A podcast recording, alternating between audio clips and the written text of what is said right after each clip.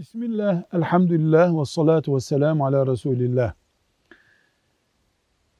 7 yaşına kadar çocukları bebek kabul ediyoruz. Aynı odada yatıp uyumalarında bir sakınca yok.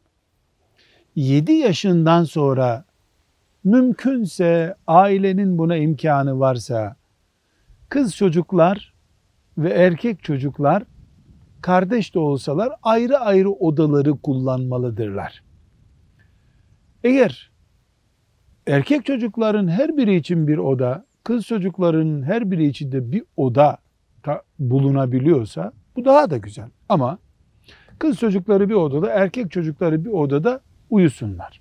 Hayır, ekonomik imkanlarımız, evimizin yapısı, üç çocuğa, beş çocuğa bir odayı verme imkanı ancak bize sağlıyorsa kardeşler aynı odada uyuyabilirler. Kız kardeş, erkek kardeş aynı odada uyuyabilirler.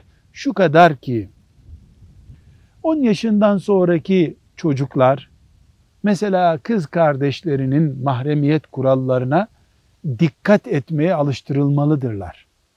Anne kız çocuğunu abilerinin veya erkek kardeşlerinin yanında kendisini rahat hissetmemesi konusunda uyarmalıdırlar.